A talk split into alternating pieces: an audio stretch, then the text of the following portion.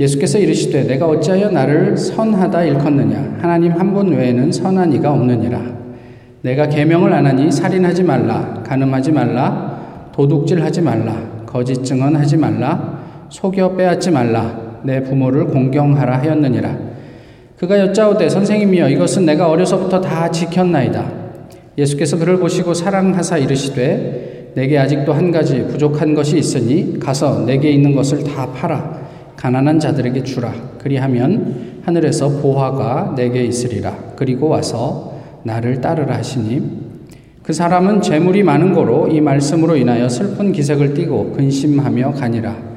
예수께서 둘러보시고 제자들에게 이르시되 재물이 있는 자는 하나님의 나라에 들어가기가 심히 어렵도다 하시니 제자들이 그 말씀에 놀라는지라 예수께서 다시 대답하여 이르시되 얘들아 하나님의 나라에 들어가기가 얼마나 어려운지 낙타가 바늘기로 나가는 것이 부자가 하나님의 나라에 들어가는 것보다 쉬우니라 하시니 제자들이 매우 놀라 서로 말하되 그런즉 누가 구원을 얻을 수 있는가 하니 예수께서 그들을 보시며 이르시되 사람으로는 할 수 없으되 하나님으로는 그렇지 아니하니 하나님으로서는 다 하실 수 있느니라.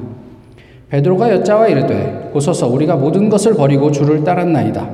예수께서 이르시되 내가 진실로 너희에게 이르노니 나와 복음을 위하여 집이나 형제나 자매나 어머니나 아버지나 자식이나 전토를 벌인 자는 현세에 있어 집과 형제와 자매와 어머니와 자식과 전토를 백배나 받되 박해를 겸하여 받고 내세에 영생을 받지 못할 자가 없느니라. 그러나 먼저 된 자로서 나중되고 나중된 자로서 먼저 될 자가 많으니라. 아멘. 듀크 대학교 경제학과에 있는 댄 에리얼리 교수라는 분이 있습니다. 아, 그분이 이런 이야기를 했어요. 사람들은 돈을 쓸때 아, 감정에 좌우된다. 그러니까 무슨 얘기냐면 사람들은 돈 쓸 때 합리적으로 이성적으로 쓰지 않고요. 그냥 마음 가는 대로 비이성적이고 비합리적으로 그냥 막 쓴다는 얘기예요. 그러면서 세 가지 효과에 대해서 얘기를 하는데요. 첫 번째 효과가 시각 선호 효과입니다. 그러니까 여기 과일과 초콜릿이 있습니다. 근데 이 둘 중에 아, 무엇을 선택할래? 이렇게 물으면 아, 일반적으로 사람들이 예를 들면 1년 후에 내가 이 둘 중에 하나를 줄 텐데 무엇을 먹겠습니까? 라고 물으면 대부분 뭘 선택할까요? 과일을 선택한답니다. 그러니까 아, 1년 후에 내가 받을 거라면 건강에 좀 좋은 거를 선택해야 하겠죠. 근데 한 달 후에 받는다면 뭘 선택할래? 그러면 이것도 역시 과일을 선택한대요. 그럼 지금 당장 손에 들고 둘 중에 하나를 줄게. 뭘 가질래? 그러면 다들 초콜릿을 갖는다고 그런대요. 그러니까 우리가 손에 쥐게 되는 결과가 지금 현재로부터 멀어지면 멀어질수록 사람들은 좀 더 이성적으로 생각하는데 가까워질수록 좀 더 비이성적인 선택을 하게 되더라는 거죠. 또 하나는요, 공짜 효과인데요. 인도의 아이스크림 회사에서 새로운 상품을 출시했습니다. 그리고 이 신상품 출시 기념해서 공짜로 사람들에게 나누어 줬어요, 아이스크림을. 근데 사람들이 그것을 받기 위해서 길게 줄을 섰죠. 근데 갑자기 비가 쏟아졌습니다. 사람들 어떻게 했을까요? 다 피를 피, 비를 피해서 흩어졌습니다. 그리고 나서 어떻게 했을까요? 어디로 갔을까요? 우산을 사러 갔습니다. 그리고 우산을 사갖고 들고 와서 다시 공짜 아이스크림을 먹기 위해서 줄을 섰다라는 이야기예요. 그러니까 여기서 보여주는 게 뭐냐면 그 아이스크림보다 우산이 훨씬 비싸잖아요. 그런데 공짜라는 특혜, 그것을 내가 좀 누리기 위해서 그런 생각을 하지 않는다는 거예요. 합리적인 생각을 하지 않아요. 그래서 그 손해를 보면서도 손해를 본다고 생각하지 않고 시간의 비용을 지불하면서까지 그 아이스크림집 앞에 아이스크림 하나 얻어 먹으려고 우산을 쓰고 기다리고 있더라. 이런 이야기입니다. 마지막 세 번째가 뭐냐면 소유 효과입니다. 듀크 대학교에서 농구팀이 뭐 유명하니까요. 경기를 하는데 그 티켓을 사기 위해서 학생들이 그 전날부터 거기에 텐트를 치고 밤을 샌다는 거예요. 근데 이제 학교에서 어, 어, 한 번은 그 텐트를 치고 밤을 샌 사람 모두를 데려다가 아, 너희가 티켓을 살 필요 없이 우리가 그 제비를 뽑아서 너희에게 나눠줄게. 이렇게 이야기를 했어요. 어떤 사람은 그 제비에 당첨이 됐고 어떤 사람은 그러지 못했습니다. 이 소식을 들은 아까 그 어, 된 교수가 학생들 명단을 다 받아가지고 그 당첨된 학생들에게 전화를 하기 시작합니다. 내가 티켓이 필요한데 네가 티켓에 당첨됐다는 이야기를 들었다. 나한테 팔아라. 얼마를 주면 네가 팔 용의가 있느냐 이렇게 물었고요. 그렇게 전화를 다 돌린 다음에 이번엔 당첨되지 못한 사람들에게 다 전화를 했습니다. 예, 마이크가 예, 전화를 했습니다. 아, 내가 티켓을 가지고 있는데 네가 만약에 그 당첨되지 못했다는 걸 얘기, 내가 알고 있는데 만약에 티켓을 산다면 얼마까지 지불할 용의가 있느냐 이렇게 물었어요. 이 차이가 어느 정도 됐을까요? 우리 그 요바의 농구팀 경기할 때 티켓 값이 얼마쯤 합니까? 한 50불 합니까? 한 100불 하나요? 이 차이가 얼마쯤 됐을까요? 티켓을 가지고 있는 사람들은 내가 이 정도를 받아야 티켓을 팔겠다. 얼마였냐면 2,410불. 예. 그리고 티켓을 갖지 못한 사람들은 내가 이 정도 이상은 지불할 용의가 없다. 그 가격이 170불. 이 차이가 2,000불이 넘어요. 티켓 값 해봐야 얼마나 하겠어요. 그런데 이렇다는 거예요. 그러니까 사람들이 뭐냐면 내가 뭔가를 가지고 있으면 아, 소유한 가치를 자기만의 입장에서 판단을 한다는 거예요. 티켓이 가지는 객관적인 가치가 있는데 그건 상관없어요. 일단 우리는 소유하게 되면 내 마음대로 그 가치를 평가해서 사람들에게 그것을 이야기한다는 거예요. 대단히 비이성적이고 어, 뭐 그런 어떤 감정적인 어떤 이야기들을 하고 있죠. 본문에서 예수님을 만나고 난감해진 사람이 등장을 합니다. 다른 복음서를 참고해서 보면요. 어, 유대인의 관원이고 청년이다. 아, 이렇게 이야기를 하고 있어요. 예수님을 만나는 장면이 흥미롭습니다. 어, 무슨, 어떻게 예수님을 만나고 있죠? 이 청년이 처음에 예수님 만나서 어떻게 하고 있습니까? 오늘 본문 어떻게 묘사하고 있죠? 무릎을 꿇었다. 꿇어 앉아서 예수님을 만났다. 이렇게 얘기를 하죠. 이렇게 보면 이 사람은 유대인이고 또 어, 관원이지만 예수님에게 시비를 걸려고 온 게 아니에요. 예수님에게 존경을 표하고 그리고 자기가 궁금한 게 있어서 예수님에게 이제 뭔가를 질문하기 시작합니다. 그 질문의 내용이 뭐예요? 어떤 거에 관한 거죠? 영생에 관한 겁니다. 우리가 이 영생에 관한 질문을 이야기할 때 니고데모를 생각해요. 니고데모가 예수님에게 왔을 때 예수님께서 니고데모가 질문도 하지 않았는데 네가 이렇게 하면 거듭나게 될 거야. 사람 사람이 거듭나지 않고서는 하나님을 볼 수 없느니라. 뭐 이런 이야기를 한단 말이에요. 그때 저희가 무슨 이야기를 나눴냐면 당시 유대인들에게 이 거듭남, 영생에 대한 이야기는 그냥 흔히들 사람들이 모이면 같이 나누던 주제였어요. 그러니까 사실 그렇게 놓고 보면 뭐 영생에 대해서 심오한 질문을 한 것 같지만 그게 아니고 그냥 일상적으로 예수님에게 말 걸려고 질문 하나 던진 겁니다. 대단히 평범한 이야기였어요. 왜 물었을까요? 말씀드렸던 것처럼 우리가 생각할 수 있는 하나는 예수님에게 말 걸려고 그냥 뭐 별 특별한 그거 이유 없이 말을 한번 어, 운을 떼기 위해서 이렇게 질문을 했고요. 또 다른 한편으로는 자기 실력을 어, 보여주기 위해서 아니면 확인받기 위해서 이렇게 이야기를 했을 것 같단 말이에요. 뭐라고 이 청년이 예수님에게 말하냐면 내가 어려서부터 다 지켰습니다. 이런 이야기를 하잖아요. 그러니까 일종의 이 정도면 내가 구원받을 만한 자격이 있지 않겠습니까? 이런 말을 듣고 싶어서 그런 질문으로 운을 뗐고요.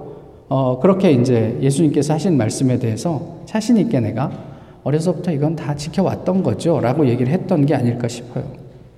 예수님의 답은 이 청년의 눈높이에 맞춥니다. 뭐라고 답하셨죠? 뭐, 설교할 때는 대답 잘 안 하시니까. 뭐, 살인하지 말라, 간음하지 말라, 뭐 도둑질하지 말라. 뭐 그런 거잖아요. 부모를 공경하라. 오늘 본문에 그렇게 나와 있잖아요. 그게 무슨 내용입니까? 10계명의 내용이죠. 10계명 중에 5번부터 마지막까지 후반부에 있는 내용을 예수님에게 얘기하죠. 어, 그거를 지키라고 예, 예, 말씀을 하십니다. 아까도 말씀드렸지만 여기에 자신 있었어요. 이 부자 청년은. 그래서 제가 그거는 어릴 때부터 다 지켜왔던 건데요. 이 사람이 이렇게 대답할 때 그 분위기나 어떤 느낌은 무엇이었을까요? 이에 대해서 예수님께서 전곡을 찌르죠. 한 가지 부족한 것이 있다. 그러면서 무슨 이야기를 하십니까? 뭐에 대해서 얘기하세요? 예, 입을 다 가리고 계셔갖고 제가 알 수는 없지만 재물이라고 대답하셨어요. 근데 그렇지 않아요. 예수님께서 무슨 얘기 하셨냐면 10계명 첫 4계명에 관한 이야기를 하신 거예요. 너에게 오히려 한 가지 부족한 한게 있는데 그것 때문에 나를 따르기가 어렵지 않아? 그러니까 만약에 그 네가 그걸 포기하고 나를 따를 수 있어? 복음의 길을 따라올 수 있어? 하나님에게 모든 것을 걸 수 있어? 이런 질문을 하시는 거예요. 오늘 본문의 내용은 그런 내용입니다. 그러자 그 청년이 그 이야기를 듣고 어떻게 했대요? 재물이 많아서 근심하며 돌아갔다. 이 마이크가 무척 지난주에 보지 못한 마이크인데 예민해가지고 자꾸 예 그랬대요. 슬픈 얼굴로 근심하며 돌아갔다. 제자들에게 이어서 예수님께서 말씀하시죠. 부자가 구원받을 가능성이 몇 퍼센트입니까? 몇 퍼센트? 0%. 뭐라고 비유하셨냐면 낙타가 바늘기로 통과하는 것보다 부자가 하늘나라에 가는 게 더 어렵다 이렇게 말씀하시잖아요. 그럼 부자가 하늘나라에 가는 가능성은 0%보다 더 어려우니까 마이너스 100%. 가능성이 없다고 얘기를 하세요. 그러니까 제자들이 걱정합니다. 근심합니다. 그럼 누가 구원을 받겠는가? 이런 얘기를 하죠.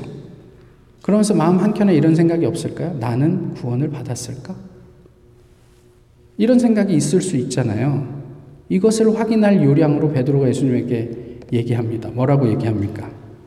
우리는 모든 것을 버리고 주를 따랐습니다. Right? 이렇게 물어요. 예수님이 뭐라고 대답해 주셨으면 좋았을까요? 그래. 잘했다. 기특하다. 훌륭하다. 이렇게 대답해 주셨으면 좋았을 거예요. 근데 예수님이 그렇게 대답하셨습니까? 까비. 그런데 오늘 베드로가 얘기한 예수님에게 말한 그, 그 구문에 주목해야 할 단어가 있어요.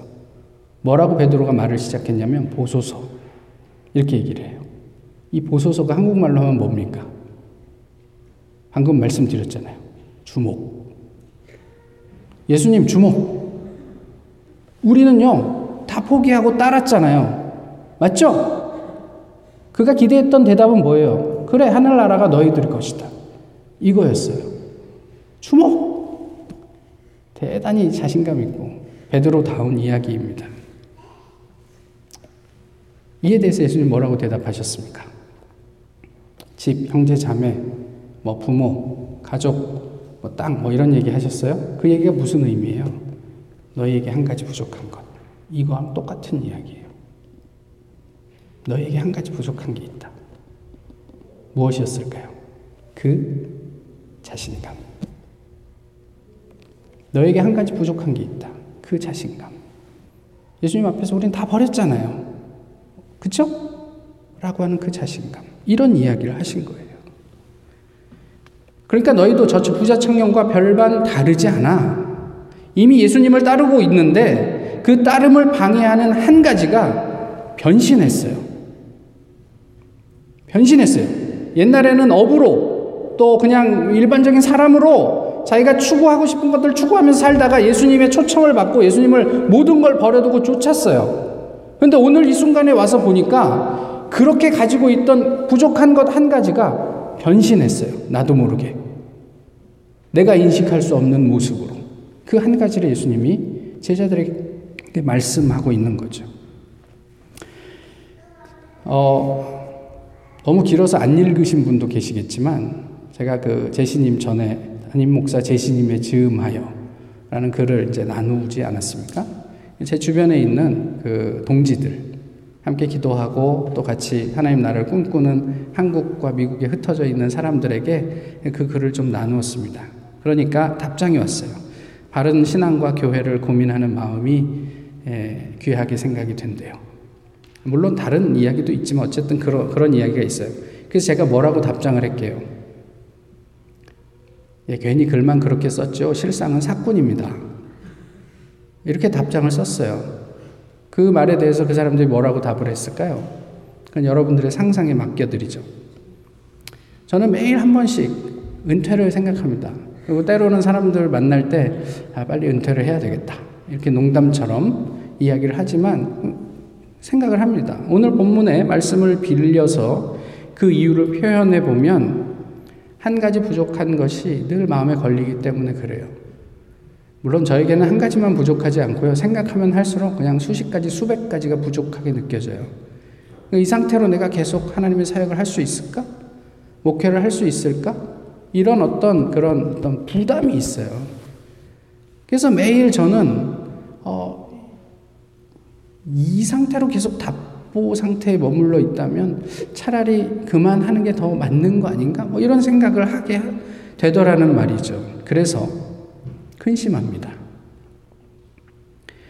우리에게 한 가지 부족한 것은 무엇입니까? 29절에 말씀하신 것, 그것을 포기하실 수 있습니까? 만약에 예수님께서 지금 우리 앞에 오셔서 너에게 오히려 한 가지 부족한 것이 있는데 그것을 포기하라. 그러면 우리가 근심하지 않을 수 있을까요? 물론 30절에 예수님은 또 그러면서 이런 얘기를 하셨어요. 그걸 포기하면 우리가 죽기 전에 100배를 받을 것이다. 거기까지는 오 괜찮아요. 그런데 박해도 겸하여 받고 이거는 아, 꼭 그래야 됩니까, 예수님? 이렇게 질문할 법해요. 우리도 슬픈 얼굴로 근심하며 돌아가지 않을까 싶어요. 혹 제자들처럼 이미 교회 안에 들어와 있고 예수님을 따른다고 우리가 생각을 한다면 어쩌면 애써 그 부분은 생각하지 않고 외면하면서 지내고 있는 것은 아닌가. 한 번쯤은 돌아볼 필요도 있지 않을까 싶어요. 궁금한 것은 이것입니다. 그리고 나서 그 부자 청년은 다 팔았을까? 그리고 예수님의 제자가 되었을까? 궁금하지 않으세요? 궁금하잖아요. 안 궁금하신가? 근데 이 질문에 답을 하기 전에 먼저 할 질문이 있습니다. 그것은 예수님은 왜 그에게 다 팔으라고 하셨을까? 그 실제로 본문에서 이야기하고 있는 전부의 의미가 그야말로 리터럴리 전부를 의미하는 것인가? 이런 것이 궁금해요. 다른 질문을 해볼까요? 포기가 먼저입니까? 따름이 먼저입니까? 그냥 쉽게 이야기하면 포기하면 따라지나요? 아니면 우리가 예수님을 잘 따르면 포기는 자연스럽게 오게 되지 않을까요? 그런데 한번 좀 어, 생각을 해보시자고요. 어, 그 포기하지 않고서 특히 모두를 정리하지 않고서 제대로 예수님을 따를 수 있을까요? 좀 다르게 설명을 해보면 예수님께서는 한 가지 때문에 시야, 우리의 시야가 가려져서 따름의 길, 그러니까 그 복과 영광을 보지 못하는 모든 것을 지금 부자 청년에게 말씀하고 계셨어요. 그러니까 부자 청년이 내가 예수의 제자가 되고 싶다라는 마음은 알겠는데 그의 눈을 가리고 있는 그 한 가지 때문에 실제로 네가 나를 따라올 때 그 따름을 끝까지 경주하기 어려운 그 한 가지가 있으니까 그것을 벗어버리고 자유롭게 나를 따를 수 있겠느냐라고 말씀을 하신 거란 말이에요. 부자 청년은 그, 그것이 재물이었지요. 그래서 많아서 근심했지만 예수님께서, 예수님에게는 사실 부자가 근심하는 만큼 그런 무게감으로 그, 가 갖고 있는 재물이 다가오진 않았을 거예요. 그저 부족한 건한 가지에 불과했단 말이죠. 누군가에게는 그것이 집이 될 수 있을 거예요. 또 다른 사람에게는 가족이 될 수 있고, 또 어떤 사람에게는 땅이 될 수 있고, 또는 명예나, 또는 뭐 업적이나, 지위나, 또 권력 등 팔아서 나누어야 할 한 가지, 그러니까 그런 것이 될 수 있죠. 우리에게는 그 한 가지가 무엇이냐는 말이에요. 예수님께서 그것을 포기하라 라고 했을 때 근심하게 할, 우리를 아주 깊이 근심하게 할 그 한 가지가 무엇인가 하는 거죠. 그러면 이 청년이에게 예수님은 진짜로 전 재산을 처분하라고 그렇게 말씀하셨을까요? 저는 그렇게 생각하지 않습니다. 그러나 그것을 처분하지 않고 자유로워질 수 있었을까요? 예수님을 따를 수 있을까요? 만약에 그럴 수 있다면 그 청년은 자기 재산을 처분할 필요가 없습니다. 아니 그랬다면 예수님께서 재물을 처분하라고 말씀도 하지 않으셨겠죠. 복잡하죠? 점입 가경 심란합니다. 그죠? 그래서 근심합니다. 근데 오늘 본문에서 이 근심이란 단어를 보시면요. 화를 내다라는 의미가 있어요. 그러니까 이 청년이 슬픈 얼굴을 하고 화를 내며 돌아갔다. 되죠? 예, 그럴 수 있잖아요. 그죠? 아, 내가 기껏 예수님에게 좀 좋은 마음으로 와서 이렇게 좀 이렇게 그 제자도 되고 이렇게 좀 펠로우십 하려고 내가 지금 가진 재물이 있으니까 그 사람 사역할 때 뭐 후원도 할 수 있고 내가 그런 사람인데 와갖고 그 재물을 다 처분하라고 이거 도대체 무슨 이야기야? 하면서 화를 내며 돌아갈 수도 있겠죠. 그런데 그 근심이란 단어에 어떤 의미가 또 있냐면요. 이 그 가책을 느끼다라는 의미가 있어요. 그러니까 첫 번째 의미로 우리가 번역을 하면 어떻게 되는 거냐면 재물이 많아서 슬픈 얼굴로 화를 내며 돌아갔다. 두 번째 의미로 번역을 하면 재물이 많아서 슬픈 얼굴로 가책을 받으며 돌아갔다. 무엇이 더 어울립니까? 어떻게 생각하세요? 후자가 더 어울립니다. 슬픈 얼굴로 가책을 받으며 돌아갔다. 왜요? 17절 때문에 그래요. 그는 주님 앞에 꿇어 앉았기 때문에요. 그것은 단순히 그냥 뭐 어느 정도의 존경 이런 의미가 아니에요. 성경에서 통상 꿇어 앉았다라는 것은 예배를 의미해요. 그죠? 그렇다면 그가 예수님 앞에서 어, 내 삶을 어떻게 살아는 것이 제대로 사는 것인가라는 어떤 진지한 고민이 있었다라는 것을 반영하는 거군요. 그러니까 아마 후자가 더 어울릴 것 같아요. 예수님 저렇게 얘기하셨어? 정말 팔아야 돼? 고민 가운데 돌아가고 있는 거예요. 이 청년이 그렇게 돌아간 후에 재물을 다 정리했을까요? 예, 저는 그럴 거, 그랬을 거라고 생각을 합니다. 다른 이유도 있어요. 좀 이따 말, 말씀드릴 때 한번 보시죠. 예수님이 제자들에게 말씀하십니다. 마지막 절에 어떻게 되어 있습니까? 그러나 먼저 된 자로서 나중되고 나중된 자로서 먼저 될 자가 있느니라 라고 말씀하시지 않고 나중된 자로서 먼저 될 자가 뭐라고요? 많을 것이다 이렇게 얘기하세요. 이 의미가 뭘까요? 그냥 단순하게 어떤 어떤 제자들에게 어떤 교훈을 주시기 위함이에요? 아니에요. 제자들에게 하신 의미는 이런 거예요. 너희는 너희가 먼저라고 생각하지 천만에 어쩌면 저 부자 청년 슬픈 얼굴로 근심하며 돌아간 저 청년이 너희보다 먼저일 수도 있어. 이런 말씀이란 말이에요.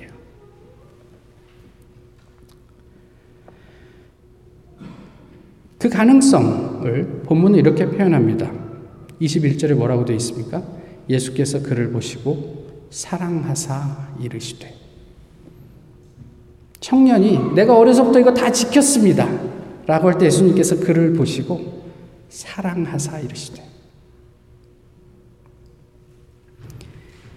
재물을 의미하는 자가 하나님 나라에 들어가는 것은 낙타가 바늘길을 통과하는 것보다 더 어렵습니다. 뭐 이미 말씀드렸던 것처럼 낙타가 바늘길을 통과할 수 있다고 생각하시는 분은 없겠죠. 뭐 낙타가 바늘길을 통과할 수 있는 방법 1번 낙타를 납작하게 누른다. 2번 접는다. 3번 바늘길을 통과시킨다. 뭐 이런 식으로 생각하는 유머가 아니고서는 불가능한 일이라는 건 누구나 잘 알고 있습니다. 아까도 말씀드렸듯이 가능성은 마이너스 100%예요. 부자가 구원을 받을 가능성은 100% 마이너스란 그런데 그 마이너스 100%에 도전하는 분이 누구라고요? 하나님이라고 얘기를 하시는 거죠. 오늘 본문에서 예수님의 사랑이 그것을 가능하게 만든다. 이런 이야기를 하고 있는 거예요. 우리가 생각하는 확률은 의미가 없습니다. 우리가 보는 관점도 무의미해요. 이 사람이 구원받을까? 저런, 저런 개차반 같은 놈이 그거 의미 없어요. 하나님이 그를 사랑하시느냐, 그렇지 않느냐로만 결정이 되는 거예요. 예전에도 우리가 나누었지만 베드로가 세 번째 예수님을 부인한 다음에 베드로는 왜 가론 유다와 다르게 회개했어요. 왜요? 그리고 나서 예수님과 눈이 마주쳤어요. 예수님의 눈 속에서 자기를 향한 주님의 사랑을 아마 보았을 거예요. 가론 유다는 양심의 가책 때문에 자살했지만 베드로는 그 예수님의 눈을 보고 돌아섰습니다.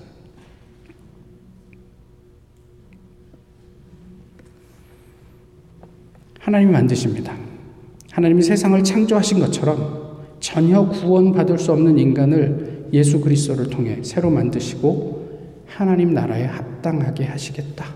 이게 오늘 본문이 우리에게 전해주는 말씀이에요. 사람들은 그 안에서도 제자들은 경쟁해요. 오늘 본문 전후를 보세요. 아이들과 경쟁하고 또 야고보와 요한이 당신이 영광 가운데 임하실 때 우리를 좌우편에 앉아 주십시오. 그 얘기를 들은 제자들이 막 분노했다 이렇게 표현하고 있잖아요. 여전히 우리 안에 존재하는 거예요. 부자 청년보다 나을 게 우리에게 아무것도 없어요. 예수님 그것을 오늘 본문을 통해서 말씀하고 있는 거예요. 너희에게 오히려 한 가지 부족한 것이 있구나. 행복을 돈으로 살 수 있습니까? 아무도 그렇게 생각 얘기하진 않으시죠. 근데 마음 한켠에 그래 돈이 있으면 좀 더 낫지 않을까 뭐 이런 생각을 하실 수는 있어요. 근데 아까 그, 그, 댄 교수가 실험을 하나 더 합니다. 공짜 커피 쿠폰을 나누어 주고 이 커피를, 이 쿠폰을 가지고 가서 커피를 한 잔 사드십시오. 본인을 위해서. 기분이 좋았을까요? 좋았겠죠.